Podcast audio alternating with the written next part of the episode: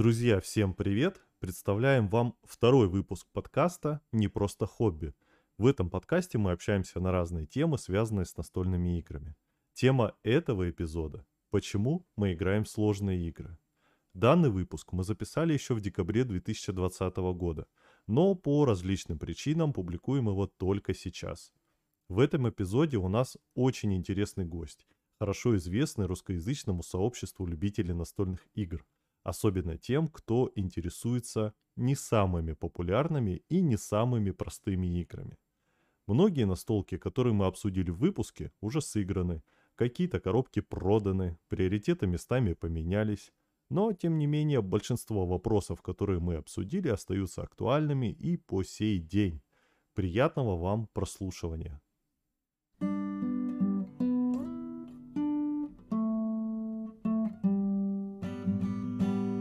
Привет, друзья! С вами Валерий из Ядрен Картон. Вместе со мной, ну, как со мной, э, с разницей в 7 часов из Владивостока говорит и рассказывает Анатолий, которого вы, скорее всего, знаете как представитель Хобби Games Владивосток и создателя серии интервью с геймдизайнерами.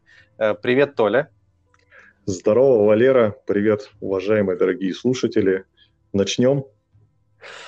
Да, я думаю, что начнем. Сегодня мы э, обсуждаем, э, с одной стороны, довольно базовую, с другой стороны, довольно непростую тему сложных игр. Э, как по-твоему, что такое сложные игры? Такая, знаешь, интересная тема у нас с тобой сегодня. Вот, сложная игра. Я думаю, мы сейчас э, с категориями с этими определимся, но для меня это сложная игра. А, наверное, та, где нужно несколько раз э, читать и перечитывать правила, возвращаться к каким-то моментам, где необходимо э, принимать э, решение, одно решение из множества доступных вариантов, э, где достаточно большая вообще комплексность выбора, где ходы свои просчитывать нужно, длительность партии какая-то большая. Что мне кажется, я все критерии на себя перетащил, и тебе совсем не оставил ничего, что можно сказать. Нет, на самом деле все правильно описал. Это те игры, которые мы обычно зовем мидкором, там, мидкором плюс э, или хардкором, хотя на самом деле хороший вопрос, э, что же скрывается за терминами мидкор и хардкор, и, и главное, э, каким образом нам вообще в принципе пытаться определить, что это такое. Вот как ты, не знаю, как ты понимаешь, что игра сложная? Вот ты на что смотришь чаще всего? Ну, смотри, такой, опять же, дискуссионный вопрос. Э, можно делать отсылки э, к тому, что можно залезть там на сайт Board Game Geek, да, и посмотреть э, вес, сложность там. Многие, насколько я понимаю, мы с тобой обсуждали, делают э, выводы о сложности игры именно по вот этому самому весу. Да, на самом деле очень многие именно на это смотрят. Э, хочется сразу обратить внимание на то, что э, этот рейтинг, который называется на сайте Complexity, он на самом деле состоит из двух частей, которые и собирают в конце концов как раз эту сложную игру. С одной стороны, Complexity это касается того, каким э, образом, как долго вам нужно э, погружаться в саму систему, то есть насколько сложные правила, насколько сложно они описаны, э, сколько времени у вас займет прочтение, запоминание, то есть насколько тяжело вам первый раз сесть и начать играть нормально, да, осознавая и не делая ошибок. А с другой стороны, э, это одновременно и глубина игры. То есть, насколько сложно вам победить в игре, а насколько сложно вам победить в игре против опытного игрока. То есть, насколько опыт в игре решает. Это, ну, тоже один из показателей сложности игры. И зачастую, когда мы смотрим э, на как раз этот рейтинг complexity на BGG, мы видим нечто среднее между э, одним и другим, да, то есть некоторые игры очень сложные на старте, но потом все довольно просто, некоторые игры вроде довольно простые на, на старте, но в них очень сложно победить. Э, наверное, вот я бы так описал как раз все вот эти вот мидкорные, хардкорные игры. Хардкорные игры, насколько я знаю, во многих кругах считаются как 4+. Так это? Ну, в плане да, 4 из 5. Не, не встречал, что вот от 4, а, когда вес 100, это все, это хардкорная игра, тут без вариантов, без обсуждений. Ну, я да. не, наверное, я с этим не соглашусь. Я в каком-то смысле тоже не соглашусь, потому что очень разный вес видел у разных игр, и особенно забавно, когда э, комплексити у какого-нибудь э, PAX Renaissance ниже, чем у проекта Гая или Сквозь века, потому что а, разные, э, разные игроки пытаются опробовать эти коробки, и в зависимости от того, какая аудитория в итоге голосует за Tracing Complexity, Э, он получается вроде бы одинаковый, хотя на самом деле он значительно отличается друг от друга. Слушай, да. Валера, а такой вопрос. А если вот правило отвратительно написанное, сама игра несложная, это хардкор? Это сложный вопрос. На самом деле он относится ко многим-многим переусложнениям. Э, вообще есть, э, ну не то чтобы термин, да, есть э, сейчас, в том числе с моей стороны, э, такая тенденция немножко судить об играх с точки зрения того, насколько, насколько они элегантны, насколько они переусложнены, насколько это нужно было, насколько это было необходимо. Тут есть сложный момент, потому что, честно говоря, некоторые игры переусложнены специально. Это не касается, понятное дело, самих правил, хотя э, тому же Лассерти, который как раз специально переусложняет свои игры, еще неплохо бы научиться писать правила так, чтобы их легко было э, понять с первого раза не то чтобы, честно говоря, готов его за это похвалить. Э, но в некоторых случаях случает, ну, эм, получается так, что когда автор не имеет достаточного опыта, не имеет, возможно, опыта определенной редакторской работы или не имеет подходящего редактора, это касается там игрового процессора, то есть если у него нет э, девелопера, который что-то делает с его игрой, э, очень легко можем оказаться в ситуации, когда у тебя или нечитабельные правила, абсолютно, ну или там частично нечитабельные правила, э, сталкивался с такими играми неоднократно, э, или у тебя довольно тяжелый, возможно, излишне тяжелый процесс, который, ну, не то чтобы, честно говоря, это влияло бы на решение, которое ты принимаешь. Больше на как раз возможность, в принципе, в это играть. С одной стороны, вроде бы это не хардкор, с другой стороны, наверное, усилий ты потратишь на такие игры столько же. Слушай, ну вот тот же Лосерда, да, у него там с картинками все вроде наглядно, там что куда относится, куда там мипла ставить и так далее. То есть, а есть же правила, которые гораздо ты хуже. Ты про, про классические варгеймерские правила, которые выглядят как инструкция? Да, да, да. Мы к этому вопросу, я так понимаю, чуть дальше да, переберемся я, про варгейм. Нам придется ну, к нему примеры. вернуться, потому что mm-hmm. есть определенные, э, есть определенные разные способы писать правила, есть э, уже привычный для ГМТ способ делать его так, как э, выглядит там научная работа или техническая документация. Э, отдельной, отдельной темой является э, господин Эклунд, э, потому что про него пошел мем на БГГ, и даже есть специальный значок для фанатов его игр I can speak Eklund. То есть я, я говорю на эклундском, потому что да то, то, каким образом он составляет правила, даже в принципе отличается и от варгеймерских правил в том числе довольно значительно, и нужно потратить немалое количество часов для того, чтобы начать это понимать э, с первого раза. У тебя есть этот нет, значок? Нет, честно говоря, Расскажи. у меня нет этого значка э, эклонских правил. Я, я читал всего, э, по-моему, самостоятельно читал две игры. На одну из игр я потратил, наверное, часов... Наверное, часов пять. Это был BIOS Origins. Mm. А, и эм, да, ситуация с ним была сложна не только с точки зрения правил, сколько с точки зрения того, что вся система довольно тяжелая, и прямо на старте игрокам а, предлагается запомнить 24 варианта действий, которые встречаются на картах. И это, заметь, без бонусов, без ресурсов, это просто действие. И без событий еще. Вот, то есть это просто 24 варианта действий на старте, они как-то чем-то отличаются. Помимо этого есть версия обычная, есть версия Advanced Rules, а, и пробегать по таким правилам было, конечно, тяжело. А, а есть ли такие игры, которые можно было бы объяснить и играть гораздо проще, но вот, к сожалению, у автора не хватило опыта для того, чтобы довести вот это вот все до некой элегантности? Слушай, тут, Знаешь ты такие игры? Спорный вопрос, момент и так далее. Не хочу, наверное, трогать какие-то конкретные игры сейчас. Готов только вот сказать на примере очень известном, очень хорошем. А, на примере «Мрачной гавани», она же Gloomhaven. А, первая коробка, mm-hmm. несмотря на то, что игра сама по себе довольно элегантная, содержит довольно много контента, к ней там к партии очень тяжело готовиться.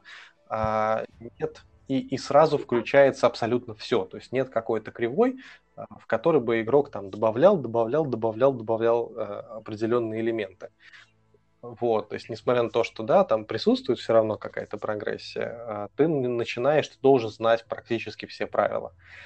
И в следующей же версии, это of the Lion, э, Айзек э, немножко переделал систему, он ее упростил, он сделал очень э, простую подготовку партии, и он сделал обучающую кампанию из пяти сценариев, которую многие считают чуть ли не лучшей в настольном мире на данный момент. То есть это бы могло коробки попасть на полки Волмарта.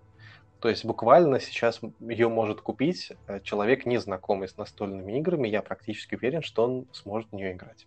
Звучит интересно. Слушай, давай по критериям пройдемся, да? А, ты согласен с тем, что хардкорную игру отличают длительность партии? Я думаю, да, потому что, э, ну, даже, даже так, э, в принципе, э, участники там того же сайта БГГ, пользователи, они считают, что а, ну, игровой вечер, если в будний день, идет где-то 3-4 часа. Есть игры, которые вырываются за эти пределы, они автоматически, они на самом деле автоматически становятся хардкорными, и, ну или мидкорными там, по крайней мере, то есть они автоматически переходят в разряд сложных игр, а, потому что, ну, просто даже в будний день ты на них не соберешься. А, не говоря уже о том, что к некоторым из этих игр просто ты физически не успеешь объяснить правила, чтобы успели закончить процесс потому что э, объяснение правил это ну, другой критерий, э, с, ну, скорость объяснения правил. Э, к обычному, там, не знаю, мидкорному евро, даже, ну, такому простенькому, не знаю, Марк Пол, например, правила можно объяснить минут за 20. Если мы уже переходим в мидкорное плюс, например, тот же Брас, правил там уже минут на 40. Если мы переходим к Лосерде, то вы очень хорошо, если уложитесь в час. Вот, особенно с непривычки. Э, с непривычки может быть больше. А, то есть, ну, здесь еще влияет именно объем правил, которые вы можете объяснить, а, потому что, понятное дело, чем они быстрее звучат, а, чем быстрее эта часть проходит, тем больше и проще запоминают игроки, которым сейчас придется продолжать в этой системе вариться на протяжении всей партии. Давай мы э, некую, некое резюме подведем под первым блоком да, э, по критериям все-таки хардкорных игр. Ну, а, длительность партии, да, да, да.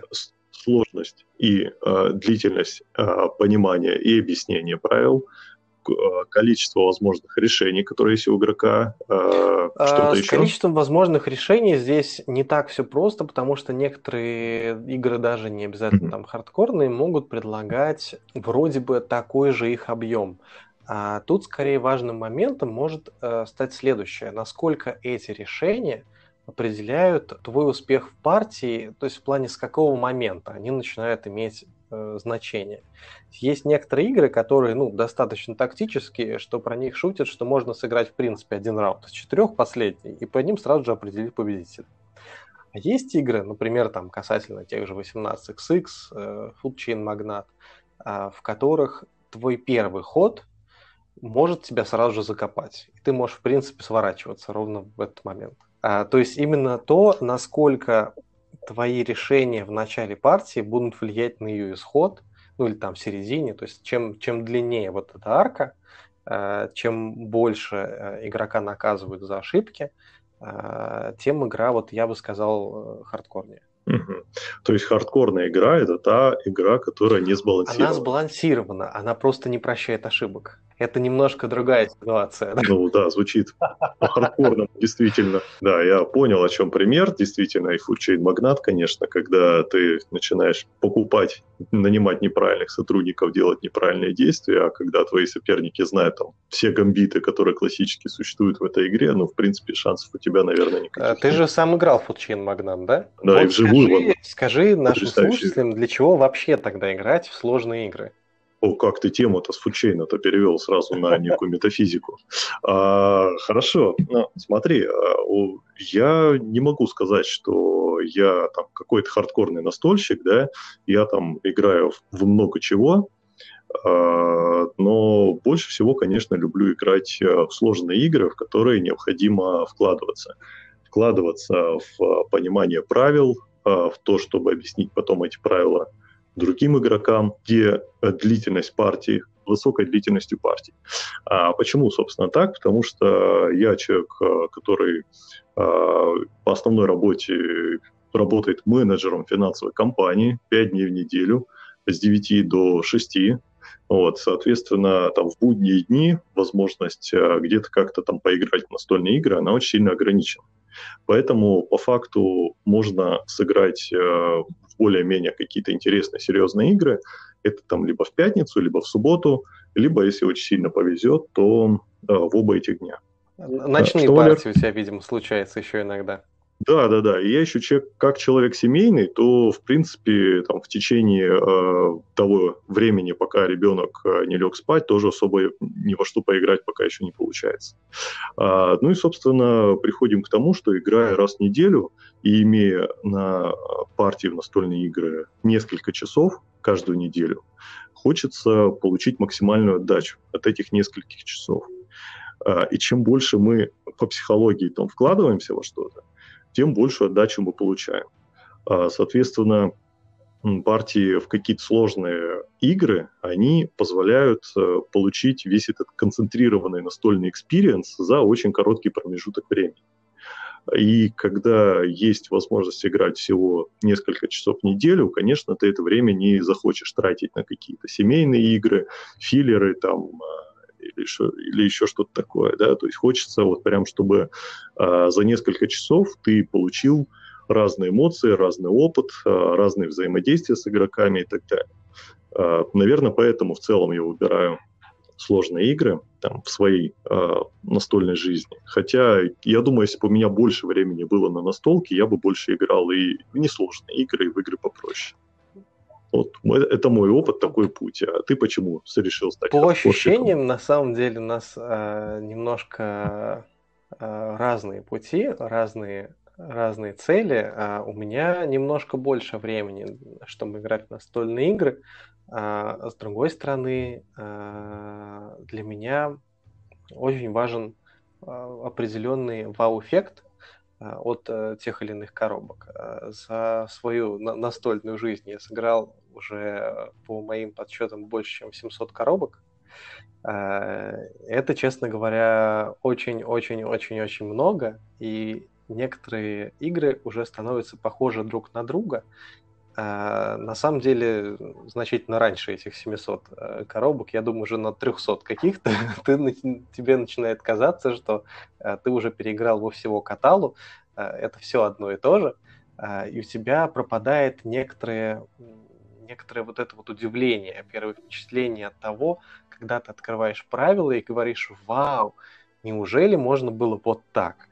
А, и когда в какой-то момент вся вот эта вот часть с локализациями, с каким-то там с, с, с, э, с такими с семейка плюсами, несложными играми, известными играми, там топ-100 БГГ.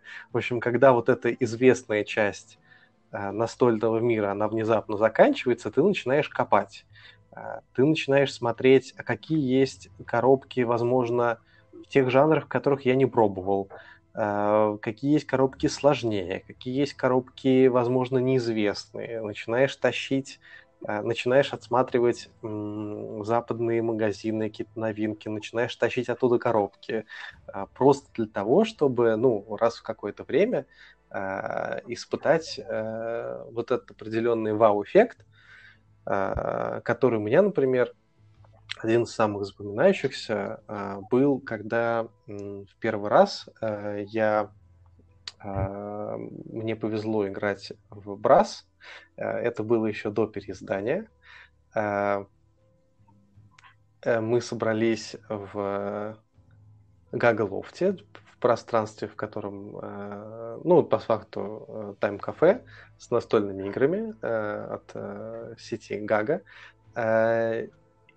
Там как раз ну, находилась старенькая еще коробка издания Eagle Griffin Games. Э, я уже несколько раз шутил, что, по-моему, эту коробку ее один раз открыли, сложили все компоненты э, и больше никогда не открывали, потому что когда нам ее достали, было ощущение абсолютно неигранной, новой, только что выдавленной игры. Э, и Я, честно говоря, не помню, почему мне пришла в голову такая идея поиграть в Брас. Наверное, что-то поиграл до этого Мартина Уоллиса, и потом увидел, что Брас довольно высокие оценки. А, и кто-то говорит, что о, прикольно, о, классно. Тогда еще даже не было известно о переиздании. О переиздании, по-моему, несколько месяцев спустя только сообщили компании Roxley. Я как, даже когда читал правила, а правила тогда были без примеров, просто текстом черным по белому. Такие, ну, не бумажные, конечно, в старой версии, наверное, были бумажные правила. И я немножко был в шоке. Я немножко был в шоке от того, каким образом построена система, как она, как она показывает э, вот эту всю тематику, каким образом происходит взаимодействие между игроками э, и каким сложным образом, да, там все эти действия активируются, то есть каким, каким суровым э, менеджментом Рокити придется заниматься. Вот я это ощущение очень хорошо запомнил, а, и, честно говоря, а, немногие игры э, способны вызвать у меня вот такое удивление, и чаще как раз приходится смотреть коробки, которые как раз повышенной сложности. Может, ты расскажешь, с каких игр ты начинал вот такой путь? Слушай, ну вот немножко, да, там а, зацепившись, а вот какие последние игры у тебя вот такой вау-эффект вызвали? Mm, какие последние игры вызвали у меня такой вау-эффект? Да. Это сложно. Честно, это сложно. Потому что, ну вот, например, я точно могу сказать, что вау-эффект у меня вызвала игра Antiquity. Uh, Antiquity мы, правда, играли всего один раз, мы играли ее онлайн. Uh, не то, чтобы коробку легко достать, не то, чтобы она очень дешево стоит. Доставка она выйдет где-то в 10 тысяч, а то в 11. Не очень приятно, особенно когда ты не играл. Uh, Antiquity — это хардкорная считается игра, это евро, по-моему, 2005 или 6 или 4 в общем, где-то середина 2000 нулевых. И в какой-то момент э, Уве Розенберг, вдохновившись Antiquity, сделает свою очень известную Агриколу. Э, Antiquity — это одна из первых игр, которая э, решила, помимо того, чтобы давать челлендж самим игрокам, чтобы они друг с другом боролись, Antiquity решила, а что если игра сама будет давать отпор. И эта игра это ну, э, такой относительно абстрактный симулятор средневековья, градостроения, э, в котором э, игра любит морить вас голодом, засыпать вас, как бы это объяснить, мертвыми людьми. будем, будем честными. То есть нам приходится, я, я нам помню, приходится делать кладбище. кладбище, да. А, там, в общем, есть определенные... Да, и, конечно же, загрязнениями. То есть все в загрязнениях, и территории, которые загрязнены, вы никак не можете использовать. А, и Antiquity mm-hmm. обожает прям засыпать игрока горой вот этих вот штрафов. А, ты пытаешься с ними как-то справиться, одновременно справиться с другими игроками. Это, конечно, вызвало у меня тоже вау-эффект, потому что ничего себе, да в те времена, да такое сделать. Э, и, честно говоря, мне как раз нравится вот эта вот идея, когда сама игра противостоит игрокам в компетитив э, игре. Эм, и, ну, наконец я узнал, откуда это пошло. И это очень забавно, это очень интересно. То есть в 2020 году у тебя вызвала вау-эффект игра 2005 Ну да, года. да, да, ориентировочно 2005, я точно не скажу. Так, а более свежие какие-то представители настольного мира что-то новое продолжают делать или все уже изобретено? Валера, расскажи. На самом деле я надеюсь, что не все. Но почему-то, почему-то больше, конечно, э, вызывает, наверное, такой эффект удивления те игры, которые никогда не видел. А, до этого Хотя, не знаю, например, очень-очень приятное ощущение у меня остались от плотины. Да, с другой стороны, э, там есть часть с выставлением рабочих, которая, ну, ну, обычная. Ну, ничего в ней нет невероятного. И, честно говоря, не то чтобы как-то меня это вот прям зацепило. Интересно, я э, читал твой пост э, про Antiquity, конечно же. После этого загорелся, заказал, купил ее с Канады, привел. Сейчас стоит на полке, она запечатанная. Вот, все жду, когда дойдут руки до нее. Ну, если ты вдруг посетишь Владивосток, мы с тобой обязательно ее разложим. Ты мне объяснишь правила. Да, это значительно упростит процесс, я думаю, вхождения в эту игру. На самом деле, вот, на самом а... деле в Antiquity да. не такие сложные правила. То есть, в принципе, они, конечно, сделаны без нормальных примеров, без картинок вообще. И опять же, то есть это стандартная черным по белому инструкция.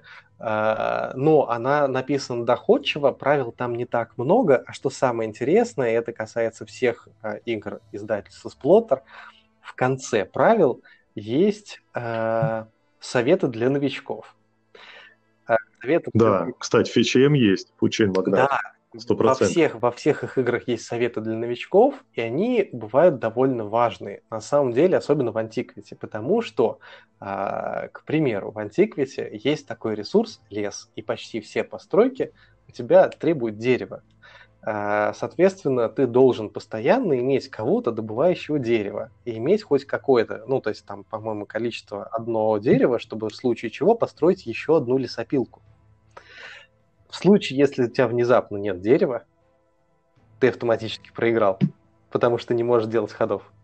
То, что ты не можешь получить больше дерева и не можешь построить э, другие здания.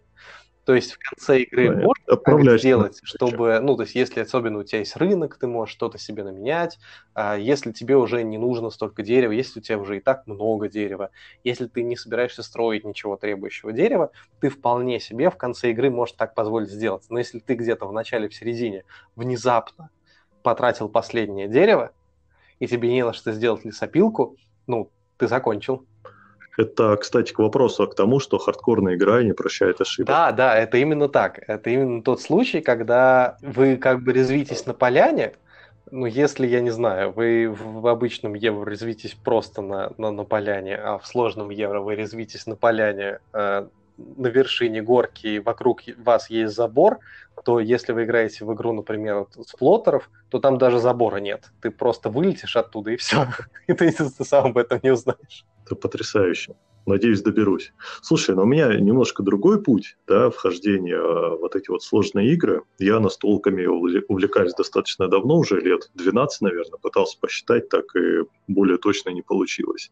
Вот, и на самом деле первые коробки тогда я покупал э, с eBay, а, поскольку, вот, к сожалению, в Владивостоке а, в частности, и в России в целом, а в магазинах в то время не было особо представлено что-то, что было мне интересно. То есть уже была тогда, знаешь, там дыра какая-то а, в сердце, в потребностях, которую те настольные игры, которые продавались, они удовлетворить не могли.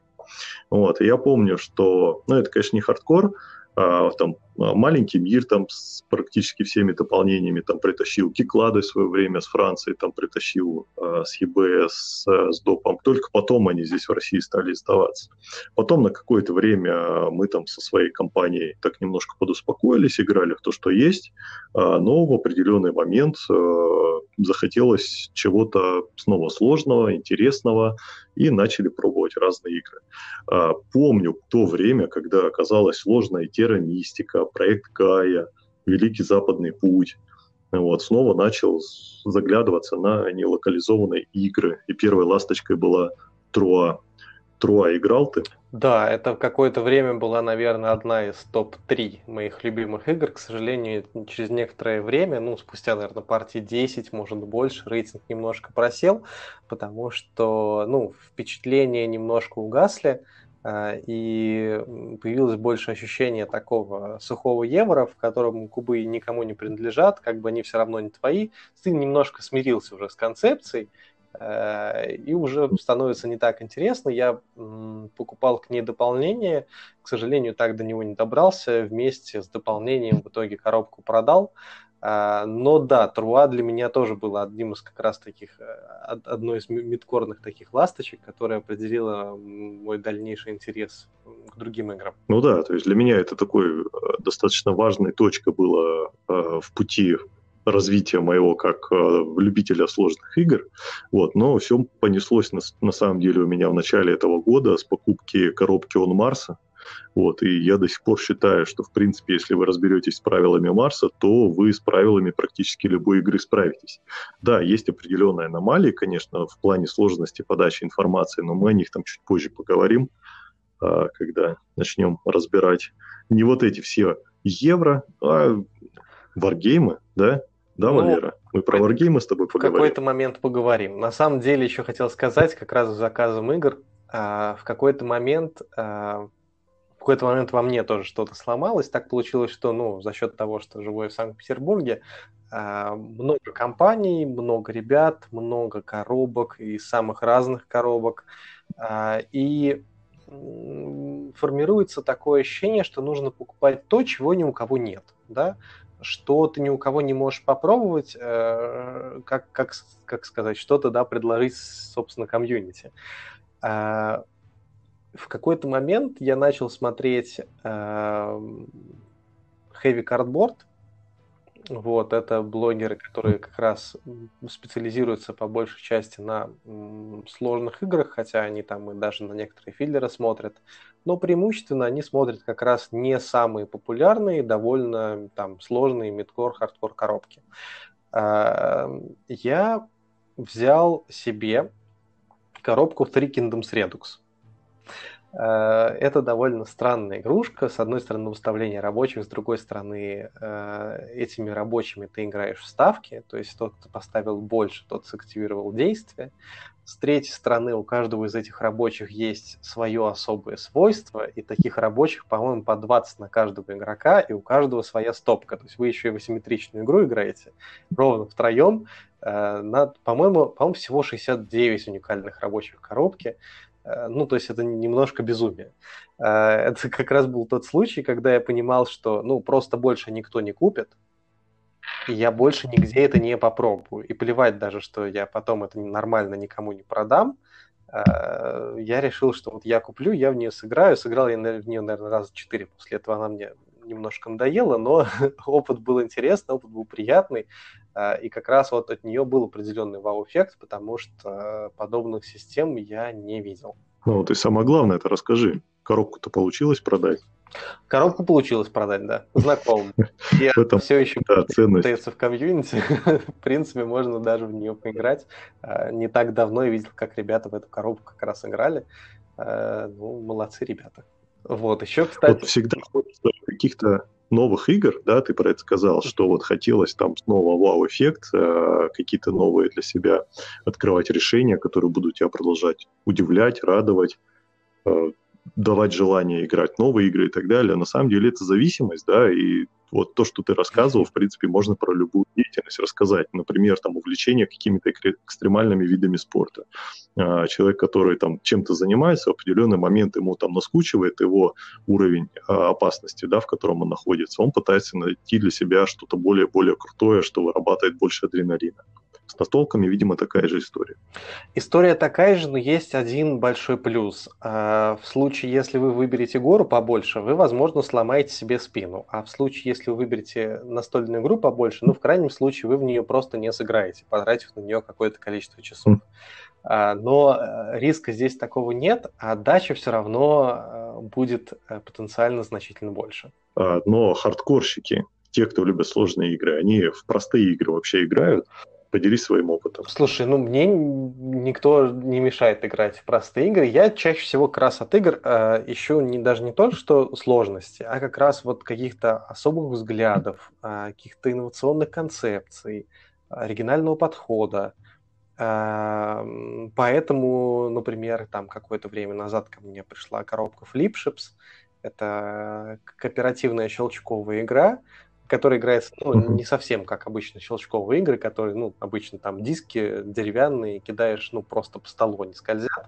А здесь ты э, их э, ты щелчком, получается, отправляешь их в такой полет с кручением, и они приземляются на карточке э, инвейдеров, каких-то захватчиков, которые летят э, к вашей планете, пытаются ее уничтожить. Ну, то есть, по факту, это такой Space Invaders только на столе. Э, Звучит керлинг. Ну, в каком-то смысле, в каком-то смысле. Э, и при этом у корабликов еще там есть разные свойства, при этом инвейдеры тоже разные бывают, при этом там еще висит огромный материнский корабль, который нужно успеть уничтожить до конца игры. В общем, классный настольный боевичок, при том, что это абсолютно лайтовая игра. Э, там, не знаю, я с огромным удовольствием в нее отыграл э, точно больше пяти раз.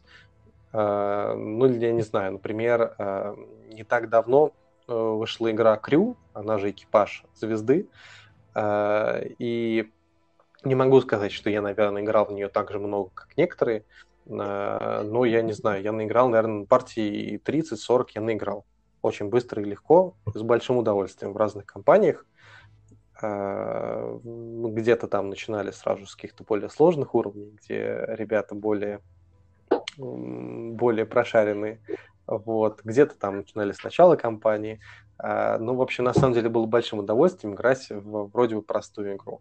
Отдельная тема к нам, например, когда приходят гости, а, мы особо, ну, я по большей части играю в настольные игры, девушка не, не играет особо, но с гостями мы можем поиграть, например, в декодер, а, и как раз большой плюс декодера, при том, что он относительно простой по правилам, при том, что он вроде бы про загадывание ассоциации слов на слова там, и так далее, в него можно играть на совершенно разных уровнях.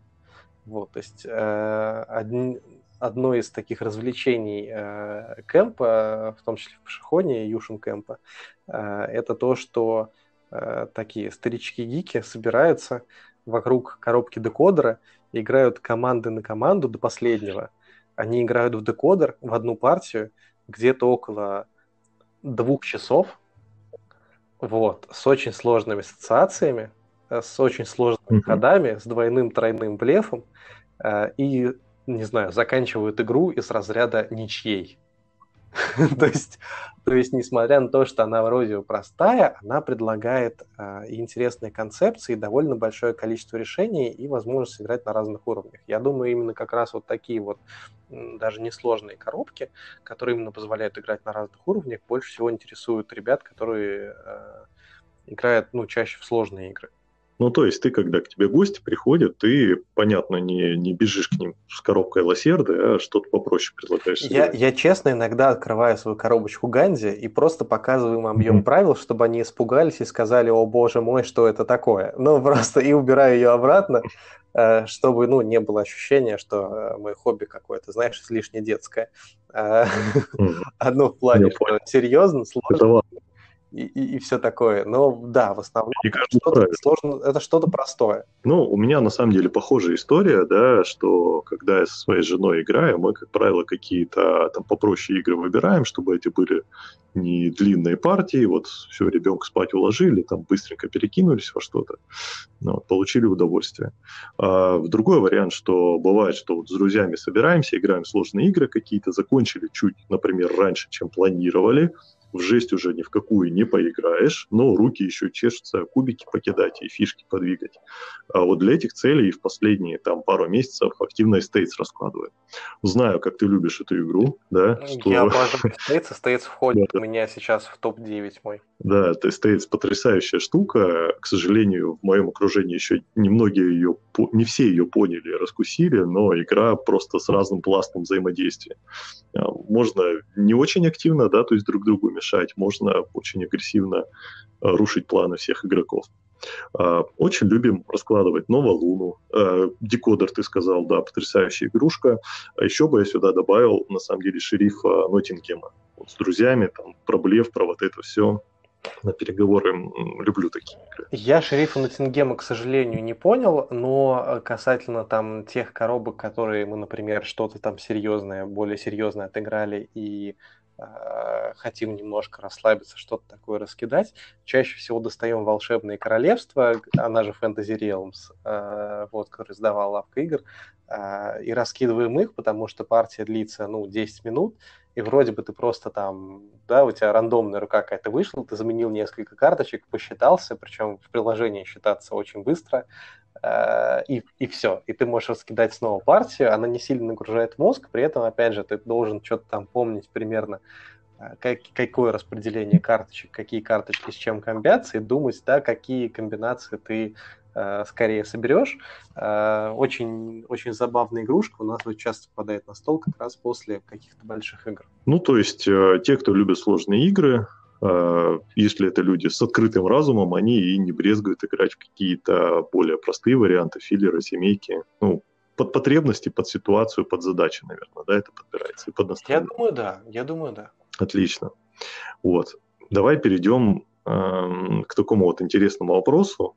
Э, самая сложная игра, да, то есть самая сложная игра, в которой ты играл. Можешь поделиться? Я какое-то время думал, что же, что же здесь может быть, и решил, что, наверное, самое сложное, что я пробовал, это коин-система э, от э, Волька Рунки и Э, от издательства ГМТ. Это довольно, довольно большое количество различных коробок. Они на самом деле разной сложности, то есть базовые там какие-то Анден, Абис и Куба Либра, они довольно простые э, и доходят до очень сложных, э, как Fire in the Lake и Pendragon. Вот, я пробовал три коробки этой системы. Вот у меня на полке стоит Ганди. Я пробовал это был первый коин. А, я пробовал Liberty or Death. Мы играли с Антоном, он э, руководитель издательства Gun Games. А, большой любитель э, варгеймов, как, ну, очевидно, по некоторым выбираемым коробкам. Вот. А, и также еще играл в Distant Plane. Про все игры, на самом деле, эти писал. Но здесь есть такой момент, почему я выбрал именно ее. Потому что, в отличие от многих а, даже не обязательно варгеймов, вообще в принципе многих игр, у тебя нет необходимости, помимо того, чтобы заучить тяжелую систему общую и э, тяжелую систему активации там, твоих действий, тебе обычно не нужно выучивать еще три системы активации, потому что э, коин, э, для тех, кто не знает, это, ну, на самом деле такой гибрид между варгеймом и реоконтролем, который рассказывает о, по факту, внутренних войнах, чаще всего о восстаниях и подавлении восстаний, э, ну, о революциях в том числе. Это, это система, в которой все игроки и их возможности асимметричны. И э, я думаю, что те, кто не играли, не знают, что за система, скорее всего, э, знают, что такое root, э, игра, которая вышла от э, Crowd Games, который делал очень популярный нынче автор Колверле, э, она как раз э, что-то она как раз отсылает к опыту э, коинов. Это как бы мой маленький коин такой получается. Вот. Ну, в коинах система, конечно, не такая, что прям все совсем в разные игры играют, но набор действий отличается кардинально. То есть в одном случае это там передвижение с раскрытием, с раскрытием там, местной милиции, с отправкой кого-то в тюрьму, с какой-то атакой дополнительной, причем передвижение еще по определенным путям. У одной фракции, а у другой фракции передвижение может быть по воздуху по своим правилам. Или там э, одно там передвижение отдельно для скрытых юнитов, отдельно для открытых юнитов. И отдельно, может, они сначала могут появиться где-то. А плюс э, разные фракции могут входить в разные территории, например. У них может быть разное количество очков движения. Может быть, соответственно, вот это да, действие передвижения может стоить разное количество ресурсов. И, к сожалению, для того, чтобы реально понимать игру и в нее осознанно играть, нужно знать все действия не только свои, но и других игроков. это очень большой объем информации, э, это убивает очень много времени, несмотря на то, что ядро вроде бы довольно простое, но из-за того, что есть вот это вот э, огромное количество различных действий, вам приходится потратить, ну, в общем, часиков 5, наверное, на то, чтобы э, с ними как-то свыкнуться, почитать про них, посмотреть на примеры, потому что без примеров, опять же, совершенно непонятно, что происходит. А, очень э, в связи с Coin забавная история недавно произошла. Э, есть канал на YouTube Watch It Played, в котором обычно рассказывают правила. И Э, соответственно, ведущий этого канала собрался с каким-то там своим знакомым, тоже вроде бы блогером, э, и они вместе э, онлайн э, в плане стримили то, как они разбираются в правилах Куба Либра. Потому что так получилось, что и, и у одного, и у другого есть какое-то количество коин-игр, и они э, сами, то есть, я не знаю, они пролежали эти игры больше года точно на полках, и они решили, что они уж, ну, как бы сами за них не сядут. Нужно как-то заставить себя прочитать, наконец, эти правила. Они организовали стрим, э, и в течение шести с половиной часов они, они читали правила Куба Ливра, разбирались, они под конец были абсолютно выжатые, как, как, как лимончики, э, но это очень, э, это очень забавный момент, который касается как, ну, как популярности системы, как к интересу к ней, и в том числе э, касается того, что ну, Watch It Play это вообще канал, на котором показывают правила, ну, в котором объясняют правила чаще всего не самых сложных игр. А, а тут, несмотря на то, что видео в формате, как многие пошутили, Watch It Learned, mm-hmm. но так или иначе, очень большой отклик получило это видео. Если кому-то не жалко времени можно на это посмотреть, потому что на самом деле довольно забавно. Ну, хотя, честно признаюсь, я, у меня оно крутилось фоном. Э, действительно большие молодцы. Ну, то есть при этом, э, насколько я понимаю, Куба Либра это не самая сложная игра из системы. Да, Куба Либра это самая простая игра системы, но у, как у любой системы, у этого есть плюс. Если ты знаешь Куба Либра, ты знаешь 70% правил всех остальных, э, всех остальных коробок в этой системе. То есть, угу. да, у кого-то сложнее бой, да, у кого-то изменились какие-то действия, да, здесь были дороги, стали э, рельсы. Да, вот здесь нет дорог. Там, да, вот здесь регионы разных типов террейна, а здесь все одинаковые. Ну, например, разные по э, правлению. Там, да, есть э, в Ганди, например, э, есть части, которыми руководит э, британская Индия, да, э, вот, ну, Рад, Раджи, который подчиняется британцам колониальная территория, и есть раджи местные, да, которые Британии не подчиняются. И э, с одной стороны, там, да, нужно будет выучить какие-то определенные новые правила, с другой стороны, тебе уже все равно понятны основные концепции э, и действий, и передачи хода, и выполнения ивентов, и, сосед... ну, и, и то, там, что считается соседним, и какие есть юниты. То есть, в принципе, это все уже известно.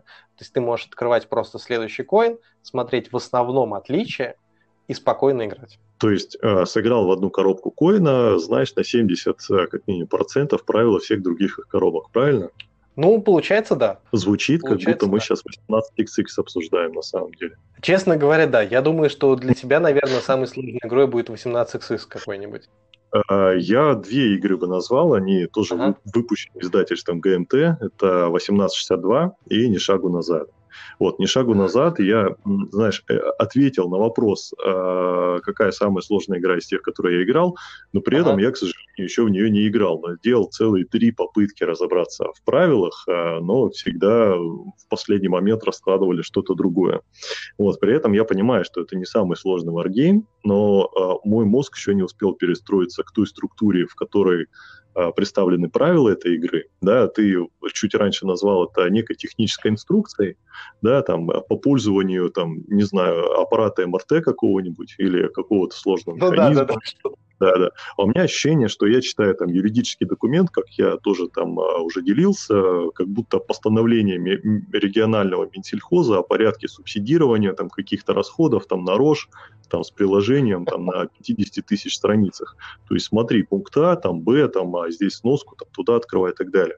Наверное, для опытных варгеймеров это звучит смешно, да, но там для меня, как человека, который, в принципе, в Wargaming в своей жизни еще не играл, достаточно э, серьезная заявка. Вот, когда-нибудь я в нее играю. Ты мне обещал На самом деле, на самом деле да. с ни шагу назад, с ни шагу назад э, ситуация такая, что среди варгеймов на самом деле это варгейм не самый сложный. Но, как я говорил в начале, во-первых, для разных жанров разные примерно уровни. То есть, да, если евро, оно заканчивается где-то там на мидкор плюсе, она только слегка заходит в кардкор, потому что евро, большей части это математические модели, они довольно элегантные, они довольно простые, то, э, например, какой он будет начинаться в мидкоре, потому что у тебя на самый простой скермишек, например, я вот сейчас ну, не коробочный, конечно.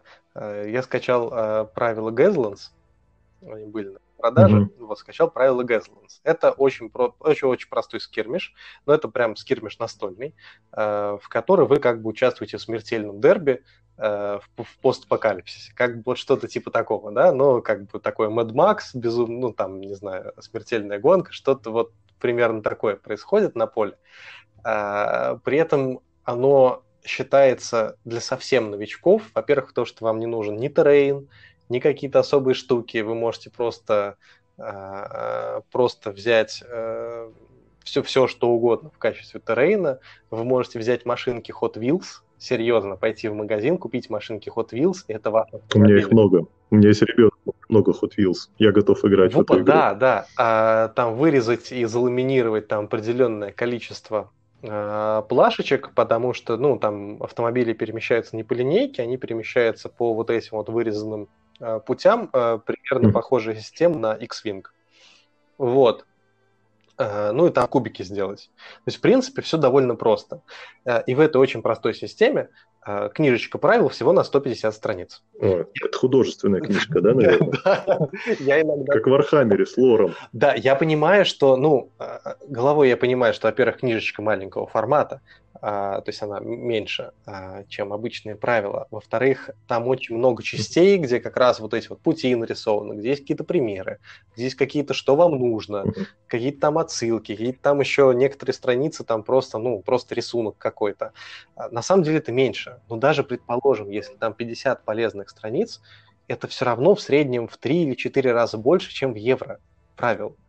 И особенно если ты игрок, который не знаком вообще с жанром, тебе будет еще сложнее туда переходить.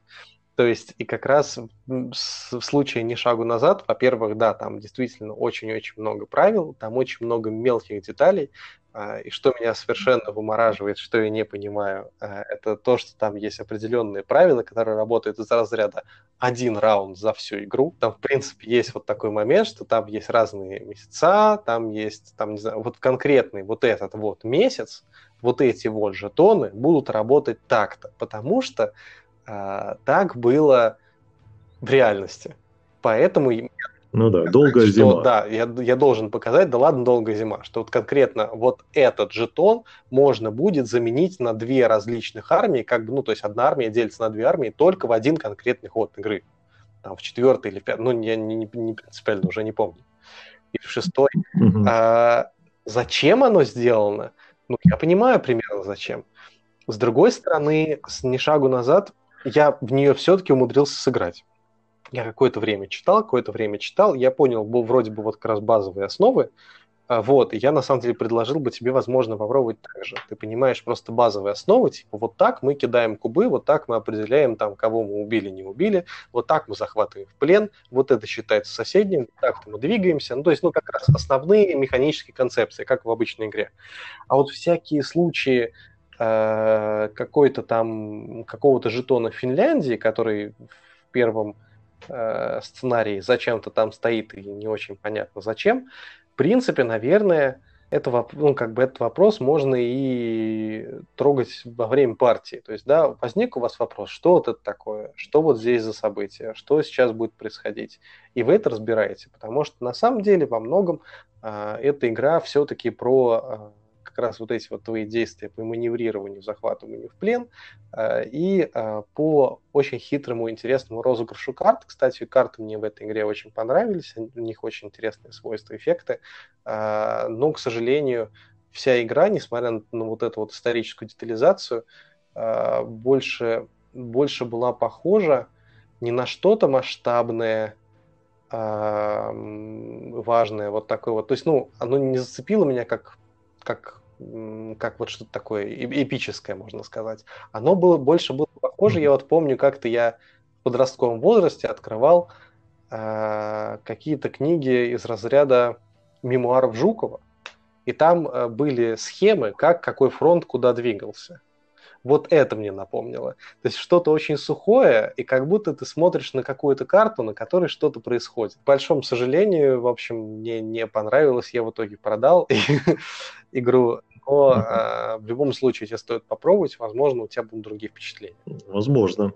А, то есть, в принципе, это как со многими однотипными играми. Если ты разобрался с одним варгеймом, таким серьезным, потерял такую варгеймовую девственность, то с остальными, наверное, дело уже проще пойдет. Тут сложный вопрос, да? То есть, ну, ни шагу назад я играл уже после коинов, и после, например, Conflict of Heroes, после Сумеречной борьбы, mm-hmm. после после Сигира. Ну, кстати, сумеречная борьба гораздо проще по правилам. Да, да. Ну, оно, оно такое, оно, конечно, очень спорно, варгейм ли это, потому что ты занимаешься вчастую ну, да. контролем, причем очень абстрактным, нет там никаких юнитов, особенно разных типов, симуляция тоже непонятна. То есть вся симуляция там на картах.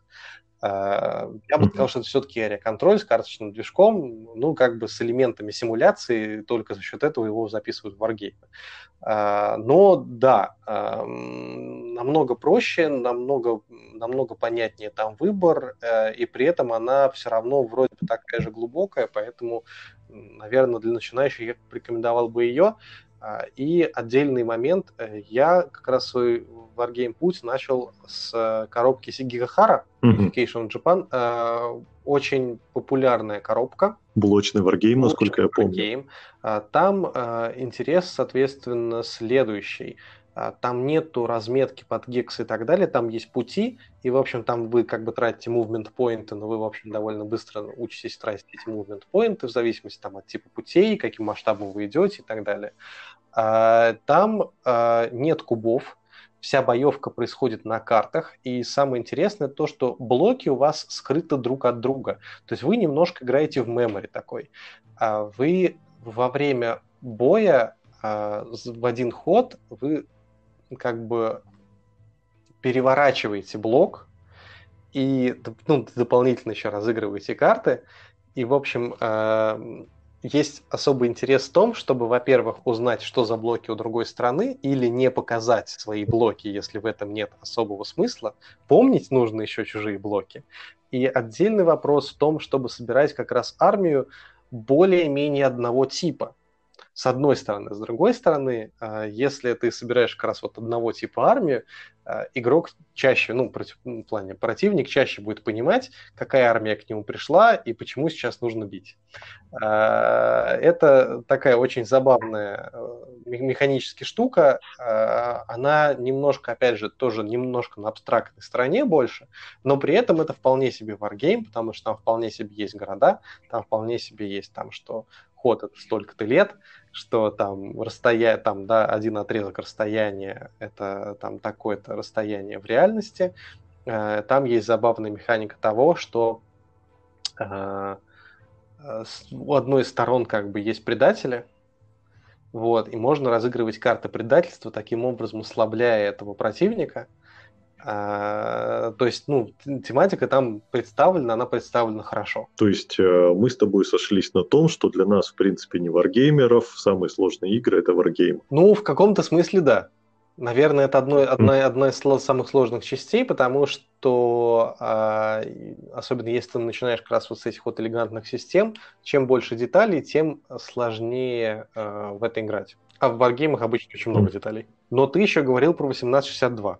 Да, да, могу немножко прокомментировать, да. Давай. А, наверное, это самая сложная игра из всей линейки, потому как это большая солянка из многих существующих механик и вариантов игры в серии.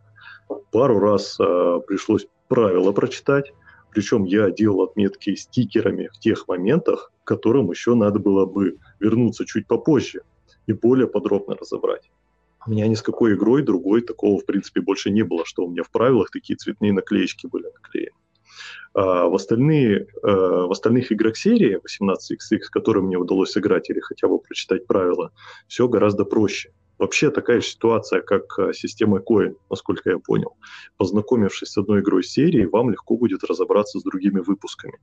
А правила в 18XX на самом деле проще, чем во многих современных евро. А большее напряжение у игроков может вызвать, наверное, длительность партии. Пока самый быстрый раз, когда мы сыграли вживую, это партия в пятером 18.30, которая через 5,5 часов закончилось банкротством у одного из игроков. Можно играть еще быстрее, но для этого все игроки должны набить руку. А, Вот, поэтому 1862 выделил отдельно, поскольку она очень сильно отличается, в принципе, от всех игр э, в линейке, но в целом я бы не назвал 18XX э, чем-то хардкорным, хотя мы с тобой проговорили чуть ранее, что, в принципе, длительность партии свыше трех часов, она уже позволяет игру причислять к числу хардкорных. Но некоторые люди и в «Покорение Марса» 4 часа играют, но это не делает ее хардкорной игрой.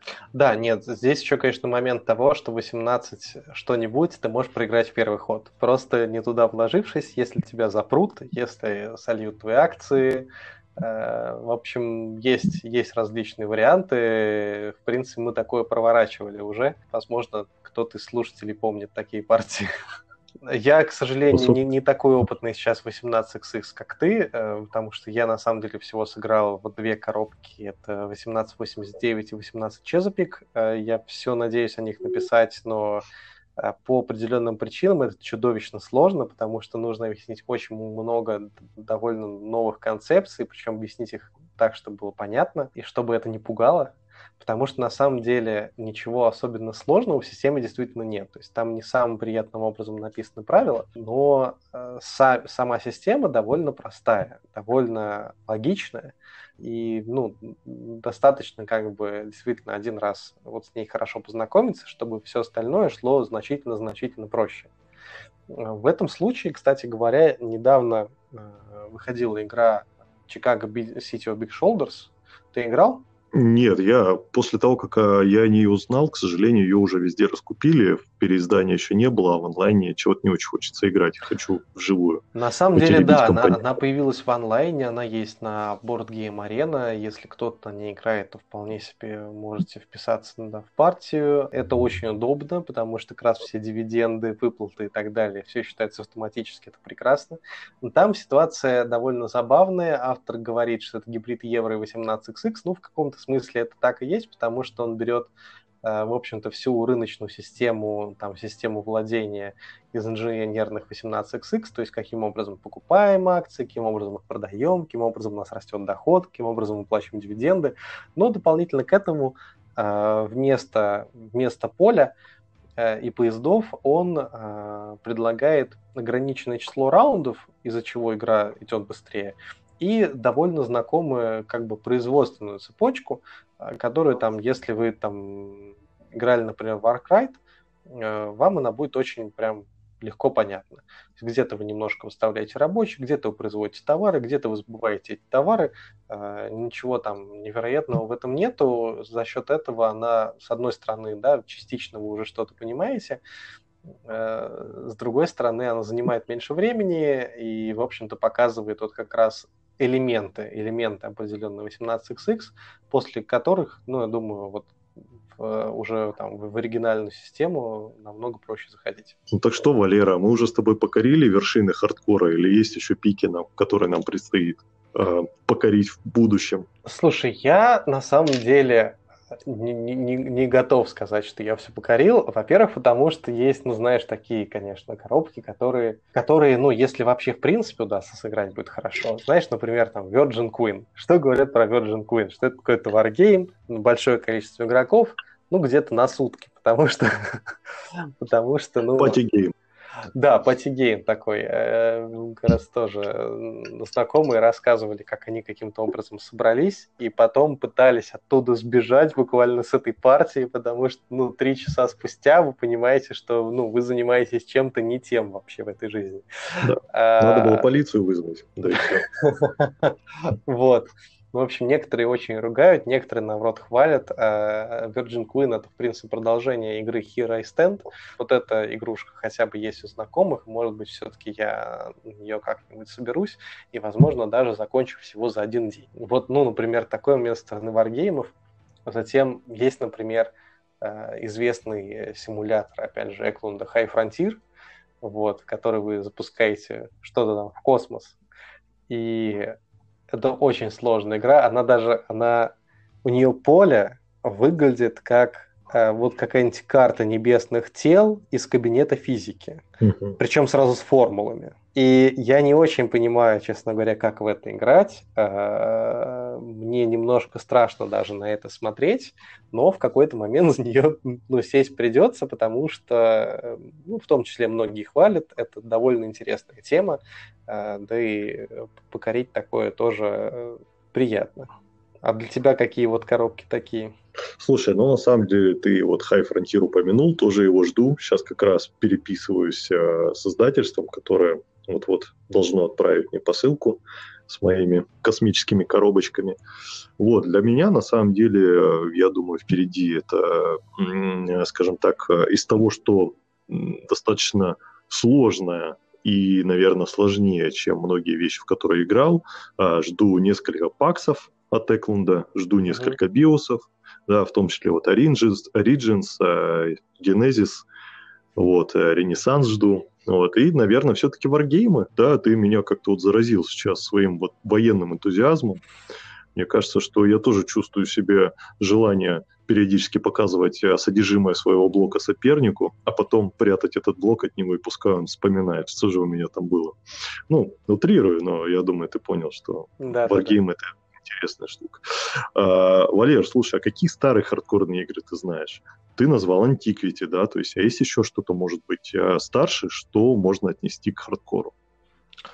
А, смотри, а, про историю немножечко, а, наверное, одно из первых таких, а, ну, понятное дело, варгеймы существовали давно, ну, то есть, как бы с варгеймами тут все просто. Варгеймы, наверное, наоборот, скорее они шли по пути упрощения они становились все проще, проще, проще. В какой-то момент э, в них появился карточный движок. К сожалению, я боюсь, забыл имя автора, который первый раз прикрутил карточный движок к Wargame. Может быть, я вспомню, чуть позже тогда скажу. И мне казалось, что это там 80-е годы произошло. Ну, то есть, на самом деле, они становились проще. А вот евро, оно как раз было все относительно простое, кроме, ну, буквально одной игрушки, которая называлась Демакер. Это игра про выборы в Германии. Э, то есть там довольно типа сложная выборная, выборная система. Э, вы играете с одной стороны в евро, с другой стороны это одновременно area control. До сих пор, во-первых, это, по-моему, игра номер один на БГГ. То есть ее карточку завели первой, когда создали сайт. И до сих пор там стоит очень высокий рейтинг сложности, хотя я думаю, что ну, в тот момент действительно была самая сложная игра из игры как бы не, не просто узкого жанра, а на, как бы, да, на, на широкую аудиторию. Это, наверное, действительно была самая сложная игра. А, хотя, честно говоря, сейчас мне кажется, что ну, это мидкор, мидкор плюс, то есть, ну, в принципе, то есть она на уровне там а, той же плотины, может быть, чуть-чуть сложнее. Наверное, вот что-то такое. Другой момент, что получается тоже вот в начале 2000-х, конце 90-х э, сформировалось издательство Э, и в 99 году они выпустили э, игру Бас. Э, это, как ни странно, получился одним из первых worker placement вообще. Вот, формально он второй. На самом деле, ну, я считаю, что по-хорошему он вообще первый, потому что Кидом все-таки использовал больше бидинг-систему, а не выставление рабочих непосредственно. Uh, вот. И вот дальше как раз там вот пошли Antiquity, дальше пошел Чин Магнат, Great Zimbabwe, вот вся вот эта вот линейка, Roads and Boats, еще Индонезия.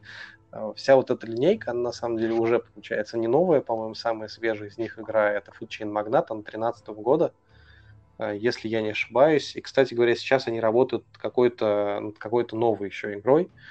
Э, так что вот будет очередное что-то там через год, через два, будет, будет новый сплоттер, какой-то громкий, суровый, э, не прощающий ошибок, и который сметут, э, небольшой тираж которого сметут, я думаю, за пару-тройку недель. Так, ну все, откладываем деньги, вписываем все предзаказы. Половина сплоттеров новых должна уехать в Россию. Как минимум. Да, я удивлен, что э, на самом деле в России сплоттеры даже в каком-то смысле популярны, хотя за рубежом, опять же, то есть, ну, Foodchain Магнат входит в топ-100, причем на каком-то, я, я не помню, в двадцатке он что ли, или на 20 каком-то месте. Это очень высоко для игры э, таких требований и ко времени партии, и к опыту, и настолько непрощающую. Кстати говоря, на самом деле, мы пока говорим о Евро 18XX, есть, э, то есть не о Евро, а Wargaming 18XX, есть все-таки одна Евро-коробка, которая, которая, ну, немножко пугает, но в которую я планирую сыграть. Э, игра называется «Колонист». Это Очень похоже название на колонизаторов, да. Да, но это называется колонист. Это огроменная коробка размером типа Fist for Odin, только набитая деревяшками по большей части. Это как бы считается хардкорный, варге... э, хардкорный еврогейм. Наверное, это одна из самых, самых тяжелых евроигр вместе с Аркрайтом, может даже чуть сложнее Аркрайта, потому что идет она где-то часов 4-5, она состоит из трех больших эпох, э, и ты в процессе нее строишь себе очень большое поле для действий, по которому ты перемещаешься своей фишкой, выполняешь эти действия. Она прям очень объемная, она занимает очень много времени, она очень требовательна к планированию и так далее.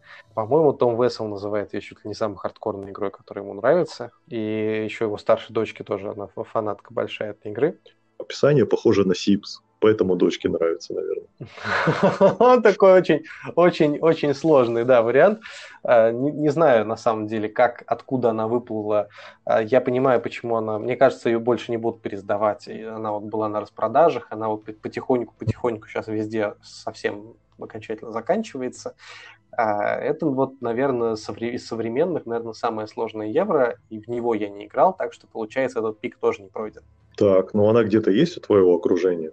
Да, да, э, Ване недавно пришла коробка, ему помог э, Чешир э, с этим вопросом, он в Болгарии купил игру эту, ну или в Европе, я не знаю, сам сыграл, тоже какой-то отзыв оставил и переслал нам сейчас в Россию, вот будем пробовать, я думаю, в этом или в следующем месяце в него сыграть, потому что это все равно многочасовое, выматывающее приключение. А, вот она сила человеческих отношений, да? А, хардкорщики должны держаться вместе, дружить с друг другом. Вот. А где им друг друга вообще можно находить? Надо же с кем-то играть вообще. Это вопрос сложный, конечно. А, у меня компания формировалась таким образом, что я просто знакомился с большим количеством ребят, и э, в какой-то момент, да, некоторые из них просто, о, а мне вот это интересно, а мне вот то интересно. Я понимал, что вот с ним можно попробовать что-то вот э, более необычное, более сложное, возможно, других жанров. Э, мне на самом деле, наверное, повезло, что таких э, ребят в окружении оказалось довольно много. Тут, на самом деле, тут сложный момент вот в чем. Насколько игрокам вообще нужно погружаться в эту тему а, и насколько они готовы погружаться в эту тему. Потому что есть, э, есть настольщики, которым это не очень-то интересно, не очень-то интересно в принципе. А мне кажется, что если человек, ну, человеку интересны э, вот настолько сложные игры, это сразу видно.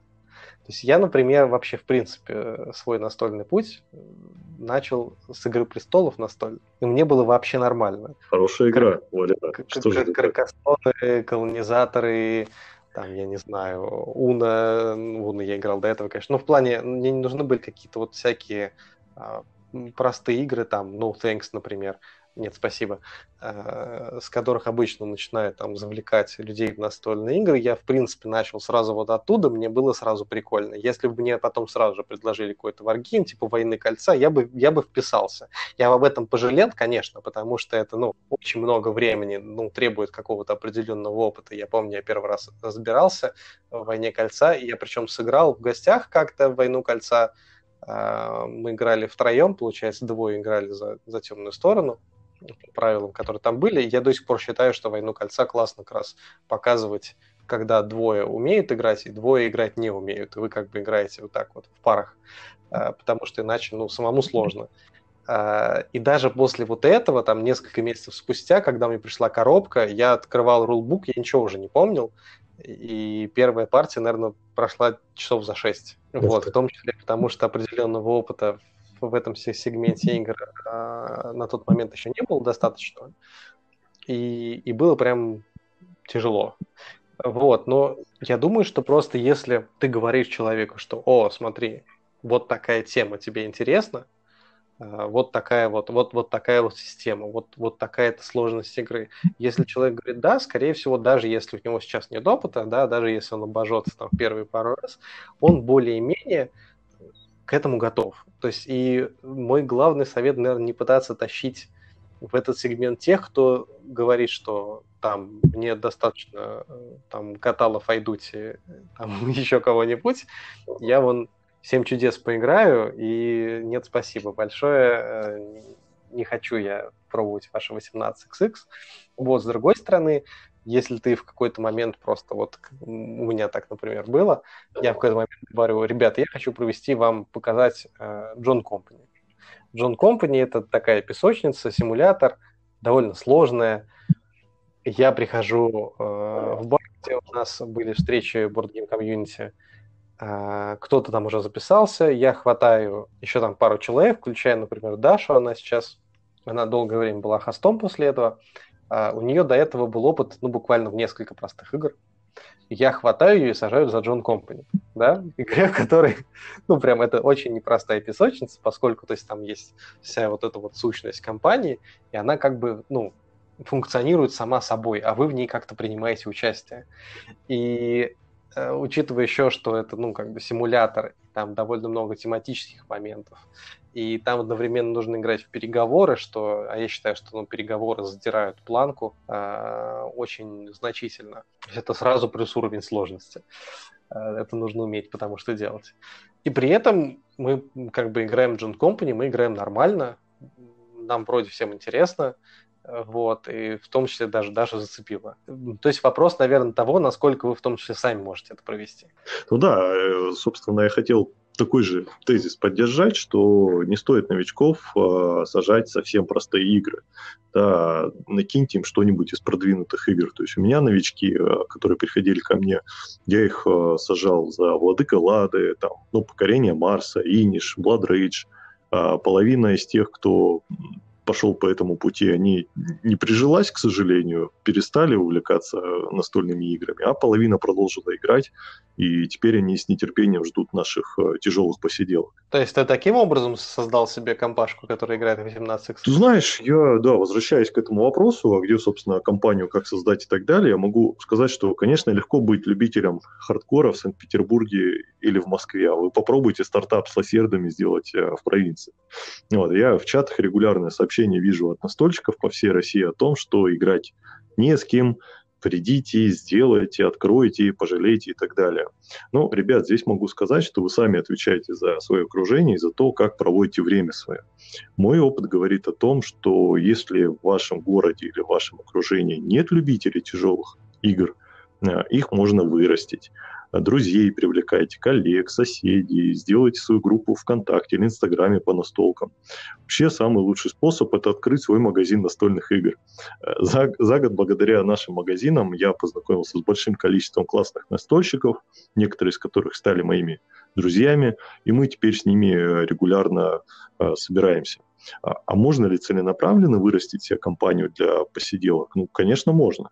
Вот. А, как я уже назвал, вот несколько игр, это те игры, в которые спокойно садил новичков, да, им было сложно, там, наверное, несколько ходов, они немножко тупили, но эти люди хотели еще и еще. Вот а, некая там игла уже, да, вот как ты сказал, вау-эффект, зависимость и так далее.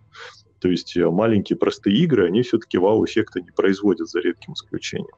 Да, то есть я думаю, честно говоря, например, там те же киклады спокойно, за, за те же киклады спокойно можно посадить людей, которые не играют в игры, ну, практически никогда. Потому что там довольно простой рулсет, там вроде бы понятно все, что происходит. Особенно если там вы первую партию можете сыграть без дополнения, ну, неважно, кто выиграет, все равно же играете с новичками. Вот, а, как бы, а там уже дальше накидывать контента.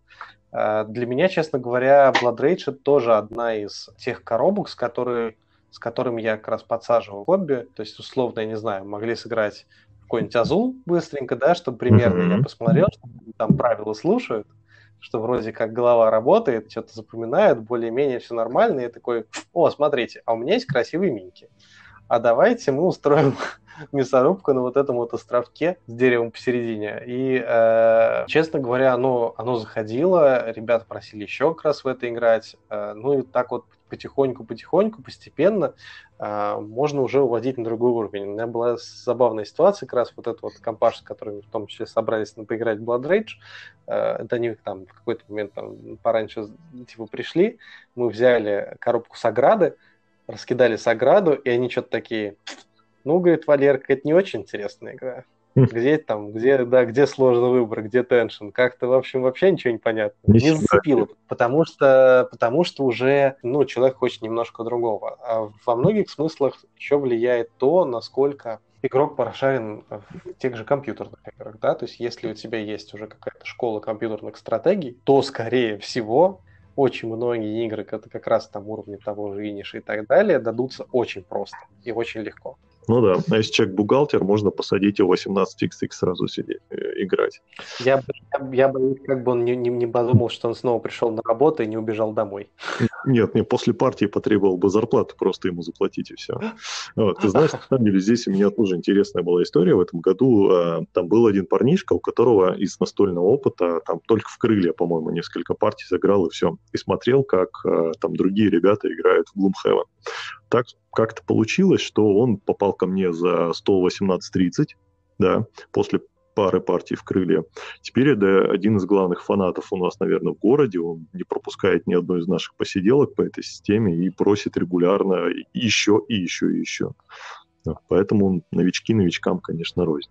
Надо пробовать, надо предлагать, надо привлекать их. Вот. А если, например, я еще сам не очень хорошо разбираюсь в сложных играх – в хардкоре, да, хочу получше познакомиться с этим миром, то с чего стоит начать? То есть где мне искать какую-то информацию, чтобы как слепому котенку не тыкаться во все? Ну, во-первых, есть определенные Папки ядрен картон. Я понимаю, что есть ядрен картон. А, на самом деле не всегда у меня про хардкорные игры или там даже про, про мидкорные, у меня бывает про всякие игры, но чаще, да, сейчас особенно градус немножко ушел в более, в более тяжелые коробочки. А, но в целом а, я, например, смотрю западных блогеров частенько, да, но смотреть uh, Dice Tower или, или смотреть Shut Up and Sit Down и надеяться там найти сложные игры, кроме, я не знаю, этого Wild Imperium, который я, к сожалению, кстати, так еще не поиграл, и у меня все еще висит как, как должок, и мы пытаемся собраться уже год полтора на нее вы, скорее всего, там не найдете. То есть, но с другой стороны, если вы будете смотреть каналы, например, Drive-Thru, или там Марка Omnigеймер, или э, он бывший Марк Варгеймер, я не знаю, что на него нашло, он теперь решил, что он играет во все, поэтому он теперь минигеймер. Э, например, если вы будете смотреть Heavy Cardboard, ты, вы увидите там коробки, которые, как ни странно, не всегда, а то и иногда вообще не мелькают в таком вот большом публичном пространстве, в том числе, ну, тем более не мелькают там у наших блогеров только в новостях. Да, то есть, например... Э, И то в новостях видели... уже редко можно увидеть такие коробки. Не, в новостях чаще всего уже можно, потому что, ну, благо кто уже, благо много кто уже хорошо делает новости э, и, и, и отслеживает и по разным, по самым разным э, темам. Э, то есть, например, в новости настольных игр Слава, поскольку сейчас увлекается 18xx, а, то у него есть новости по 18xx. Там в VVN News там можно там какой-то пользовательский контент там заливать, mm-hmm. да. А, там в Geekmedia там я видел довольно много различных новостей, тоже касательные новостей Kickstarter, в том числе, что там выходит. тоже довольно много, получается, не самых там освещенных коробок, но в основном это все равно новости. То есть нет такого, что а, вот кому-то приехал, кто-то поиграл, кто-то рассказал. А, ну, даже, например, а, сейчас от Capstone планируется новая игра, называется Coffee Traders. Это очень большой евро, такое, я бы сказал, лассердоподобное, где-то между, где-то между Лагранхой и Лассердой. Вот, вот что-то такое. В огромной коробке от авторов Wildcatters это ну, как бы экономическое евро, в котором вы будете выращивать э, кофе и продавать его. Э, это довольно, довольно большие партии, это там выставление рабочих, и, и построение движка, и какое-то взаимодействие на общей карте, какие-то производственные цепочки. Э, и, честно говоря, я ну, не видел, не слышал ничего о том, чтобы они говорили. Да?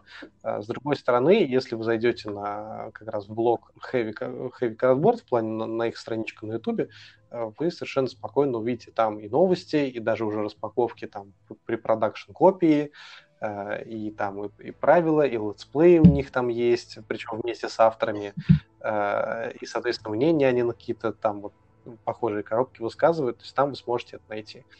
Вот. А, ну, в основном, конечно, главный вопрос э, в этой ситуации, это, ну, если некому научить, а вы все равно хотите чем-то вот, вот таким вот себя побаловать, то с чего начать? Тут уже немножко другой вопрос.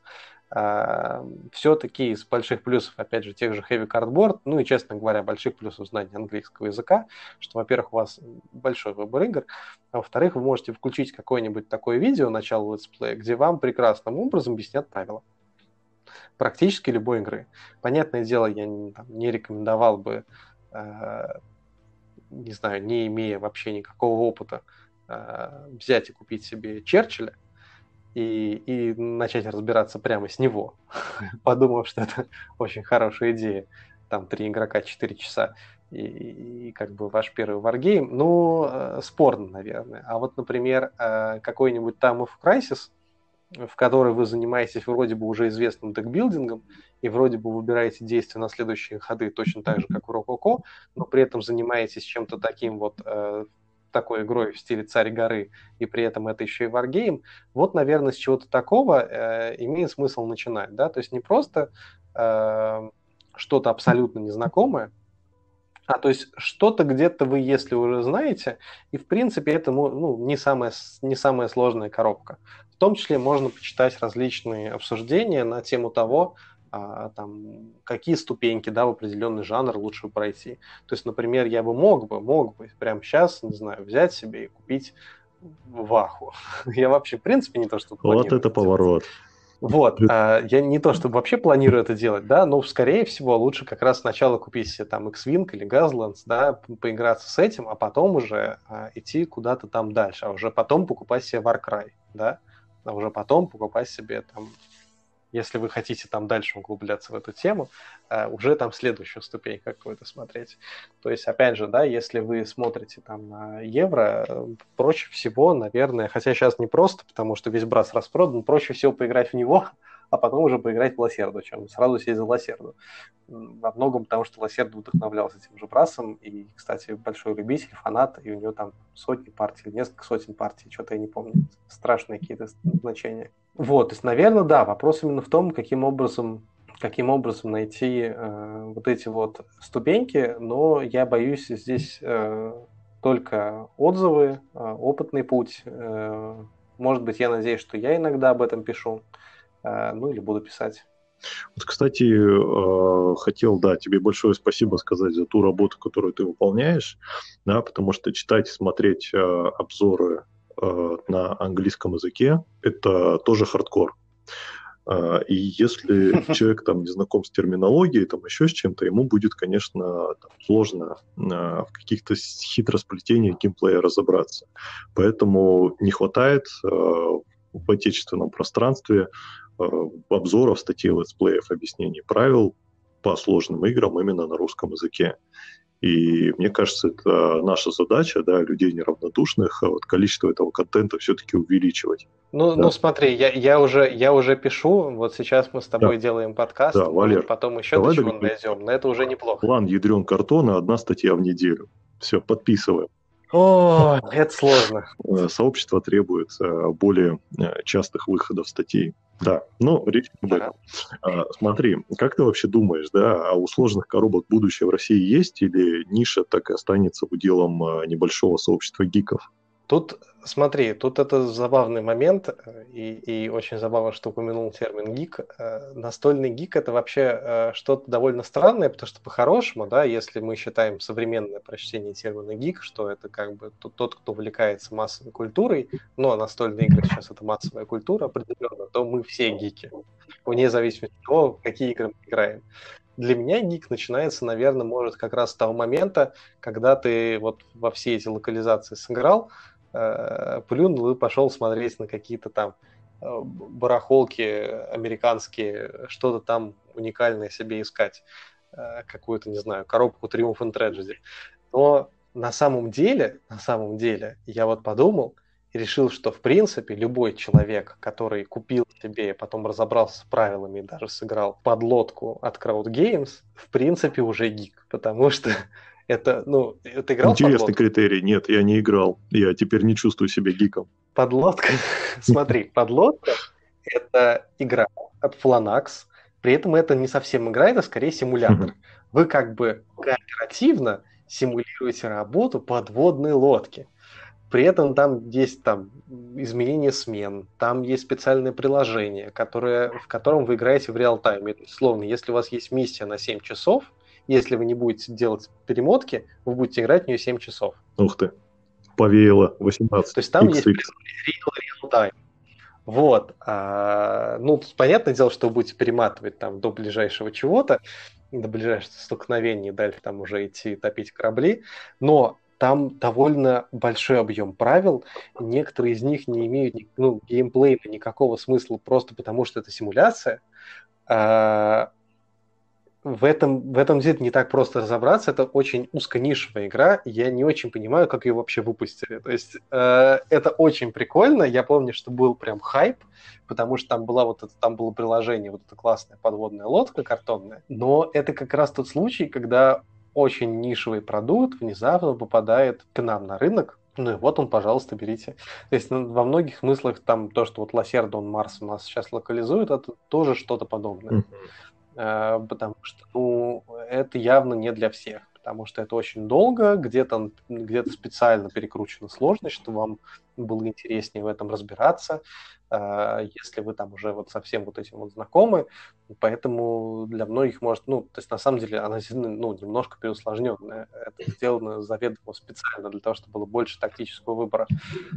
Э, это как раз вот тот случай, когда ну, внезапно начинают локализовывать такие игры, и я, честно говоря, думаю, что... А, ну, Pax Pamir Second Edition еще. Uh-huh. Второе издание Pax Pamir, которое, несмотря на то, что упрощенное, несмотря на то, что, ну, я считаю, что это самая красивая игра, как, когда она вышла в 19-18 последних лет, на самом деле, uh-huh. ну, то есть она великолепно выглядит, она очень тоже зубастая, там немножко шахматоподобный геймплей в стиле я вижу, что ты сейчас вырвешься, поэтому я должен взять вот эту карту, говорить вот этого, взять вот ту карту, а вот этот вот тогда сменит свое влияние, и тогда мы начнем войну вот здесь, а, и при этом там на каждой карте еще Википедия целая написана, это как раз такой тоже необычный опыт, э, который приходит, да, массе, получается, отечественных игроков, и ну, самый настоящий такой гиковский нишевый продукт. Я думаю, что, я думаю, что локализации э, таких э, проектов со временем скорее будет больше. Ну и плюс больше мы сейчас все-таки покупаем за рубежом. Надеюсь, что ничего не накроется, не случится, и все еще будет эта возможность. А, ты сказал, что ты примерно в 700 коробок сыграл разных. Так, после какой сотни ты себя гиком почувствовал, колись? Я помню, что, например, когда на тесты прототипов на массовые тесты собирали людей Космодром Games. Это еще было, ну, вот когда они тестировали акватику, когда они тестировали смартфон и так далее, э, индейцев тех же. Они, была такая анкетка, в котором нужно было написать опыт, сколько, сколько коробок разных сыграл. Mm-hmm. Вот, я уже помню, что уровень бог это было 100 плюс. Ух ты. вот. Не то чтобы там на сотке я уже почувствовал, что вау, а, ну вот в какой-то Сегодня момент, когда я уже... критерии божественности немножко поменялись. Да, это правда. Я помню, что я помню, что вот когда я играл, наверное, в Индонезию, это было что-то где-то около, наверное, 200 коробки. Mm-hmm. Вот я уже прям почувствовал себя киком, потому что, ну, Индонезия, это... Ну, она выходила, в принципе, по-моему, один раз. А, в принципе, коробок в России было штуки три. И у нас как раз оказалась одна из них, и мы в это играли. Играли мы в это, наверное, часов пять. Э, честно говоря, я плевался, мне меньше всего нравится эта игра от сплоттеров, но э, это был как раз ну, вот один из таких опытов, который, э, с которым ты вот садишься за игру, и ты понимаешь, что это ну, одна из самых уникальных вещей, которые ты можешь почувствовать. Потому что ну, шансов сыграть в это было очень мало. и это значительно отличается от всего того, что сейчас у нас есть на рынке. Именно Индонезия. Именно Индонезия, я думаю, Ух да. Ты с предвкушением жду, когда и ее распакую, лежит рядом с Antiquity. Интересно. Надо... Наверное, вы тогда не прочитали в конце правил совета новичкам, поэтому играли так долго. Это может быть. Ты скажи, я смотрю, у тебя одна в пленке, другая в пленке. Какие у тебя вообще ближайшие планы на там средние, тяжелые и тяжелые так, игры? ну завтра у меня запланировано 18 Чехия. Все, правила изучены, команда э, чешских машинистов подобраны. Первая, в... первая партия. Да, да, первая, первая партия вживую в эту игру. А, и в этом году, наверное, уже особо ничего нового не успеем распаковать, а на январских праздниках, наверное, что-то лайтовое будет. Единственное, что, наверное, на новогодних праздниках 1862 еще сыграем разочек. Вот. Но тяжеляка какого-то больше пока не предвидится. Ну, это тема как бы не, не нашего сегодняшнего подкаста, да, поэтому жду биосы, жду паксы, и там, я думаю, больше впечатлениями там поделюсь именно от каких-то таких вот сложных игр. Мне сейчас едет э, свеженькая коробочка Agents of Mayhem. Я, поскольку продолжаю исследование для себя э, неисследованной части даже пока что коробочных скирмишей, вот приедет Ages of Mayhem, я очень надеюсь сыграть э, еще в этом году. Uh-huh. Вот, дальше меня недавно впечатлило, планирую еще заказать сверху Core Space, еще один коробочный скирмиш, и еще, еще одна коробочка. Э, это прямо там, знаешь, по, по одному жанру сейчас пойду, но почему-то уже захотелось. Ну, под настроение, бывает такое. Потом продашь. Э, в сентябре обсуждал вопрос э, судьбы сложных игр в России с Димой Кипкало, основателем Мосигры, э, и у него позиция на самом деле достаточно простая. В российских магазинах, да и в принципе в магазинах по всему миру продается то, что, на что есть спрос, во что играют. И если там будет стоять в магазине в каком-то коробка там, 18.30 какая-нибудь, да, и рядом там донетки продаваться будут, то за то время, пока продастся вот эта вот самая коробка 18.30, а, продастся тысячу коробок этих самых донеток. Соответственно, и магазину, и издательству более маржинально продавать те игры, у которых высокая оборачиваемость. И здесь, э, на мой взгляд, взаимосвязанный процесс.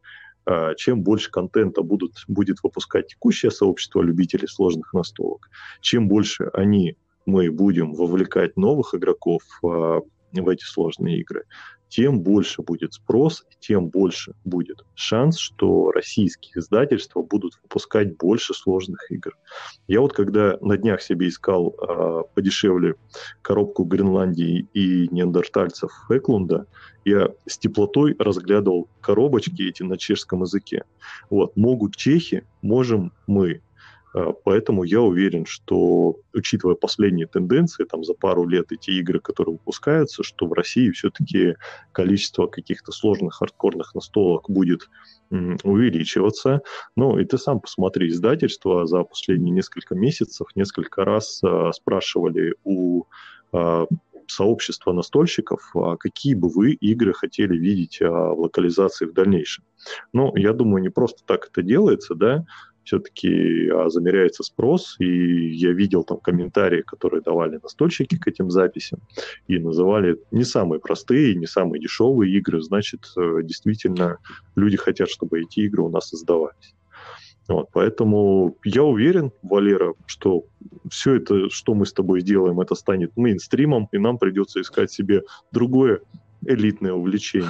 Будем играть в шахматы, есть это так, снова станет Есть модно. такая вероятность. Анатолий, смотри, я ну, знаком с определенным количеством там, владельцев магазинов и так далее. Действительно, там крупные коробки, непростые. Да. Главное, что крупные, дорогие. Они на полках чаще всего застревают прям очень надолго. То есть совершенно не сравнить то, с какой скоростью они продаются относительно э, там маленьких э, ну или не обязательно маленьких, там, тех же мальчиков, каких-то несложных игр, которые можно легко понять, объяснить, продать, там, подарить человеку, который вообще никогда не играл в настольные игры. Но в этом как бы нет ничего такого. То есть человек должен, ну, чаще всего сначала как-то вовлечься, потом он должен что-то уже такое наиграть, а после этого уже перейти вот в это вот вот этот вот сегмент игр посложнее. И, э, ну, понятное дело, что если у нас не так давно только произошел, наконец, вообще массового спроса на настольные игры, то э, вопрос того, когда там, да, более нишевые игры у нас начнут появляться, это, ну, вопрос времени. Понятное дело, что это будут все равно не все, э, но это будет, наверное, да, определенная часть, Э, и там те же самые варгеймы, которые локализуют игрока, это, это э, именно, именно тот случай, особенно учитывая, что у них скупают эти коробки за коробками, и я надеюсь, что так продолжится. И, ну, нужно понимать, что здесь немножко получается разные каналы, то есть э, те люди, которые покупают игры посложнее, они все-таки покупают их реже в магазинах, они чаще уже предзаказывают а, вот этих различных предзаказов, покупают онлайн, потому что это в том числе дешевле, они знают уже, где брать дешевле. И, и, и когда во что вкладываться, и следят за новостями. Вот, поэтому э, магазины здесь немножечко оторваны, магазины больше работают на массовый спрос, но я думаю, что вот спрос на э, игры более нишевые, он все равно будет расти, и, честно говоря, недавний предзаказ на 1861 это очень хорошо показал, потому что а, мы, честно говоря, да, были в каком-то смысле немножко вовлечены во всю эту историю, и ожидалось там значительно меньше заказов, чем э, случилось в итоге. То, что на самом деле в итоге, в итоге раскупили все-все-все доступные коробки, еще ну, даже да. не хватило.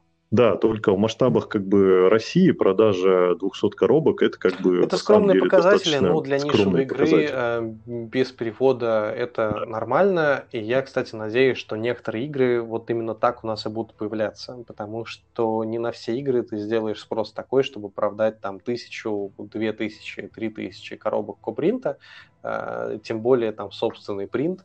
Для этого игра должна быть вообще мега популярной. Поэтому я думаю, что как раз вот такой формат для нишевых коробок, он довольно подходящий. То есть вопрос только того, что, ну да, есть некоторые игры на английском. А, можно ли отпечатать, например, на русском только карты, тоже вопрос. Я думаю, что вот как раз э, будут дальше разрабатываться вот в эту сторону какие-то варианты, новые решения. А, друзья, надеюсь, вам было интересно послушать наш с Валерой разговор. Если у вас есть предложения по следующим темам, что вам было бы интересно послушать, или у вас есть замечания или вопросы, пишите в комментариях. Всем до встречи в следующих да, спасибо, выпусках. Я Анатолий, пошел играть. Э, Валера. Толя, в общем, с хорошую беседу. Э, надеюсь, что вам э, понравилось то, что вы услышали. Если у вас будут вопросы и предложения по этому подкасту, мы, честно говоря, еще не э, даже не затронули всю эту огромную объемную тему. Э, так что пишите, будем отвечать на ваши вопросы. Возможно, сделаем еще один выпуск.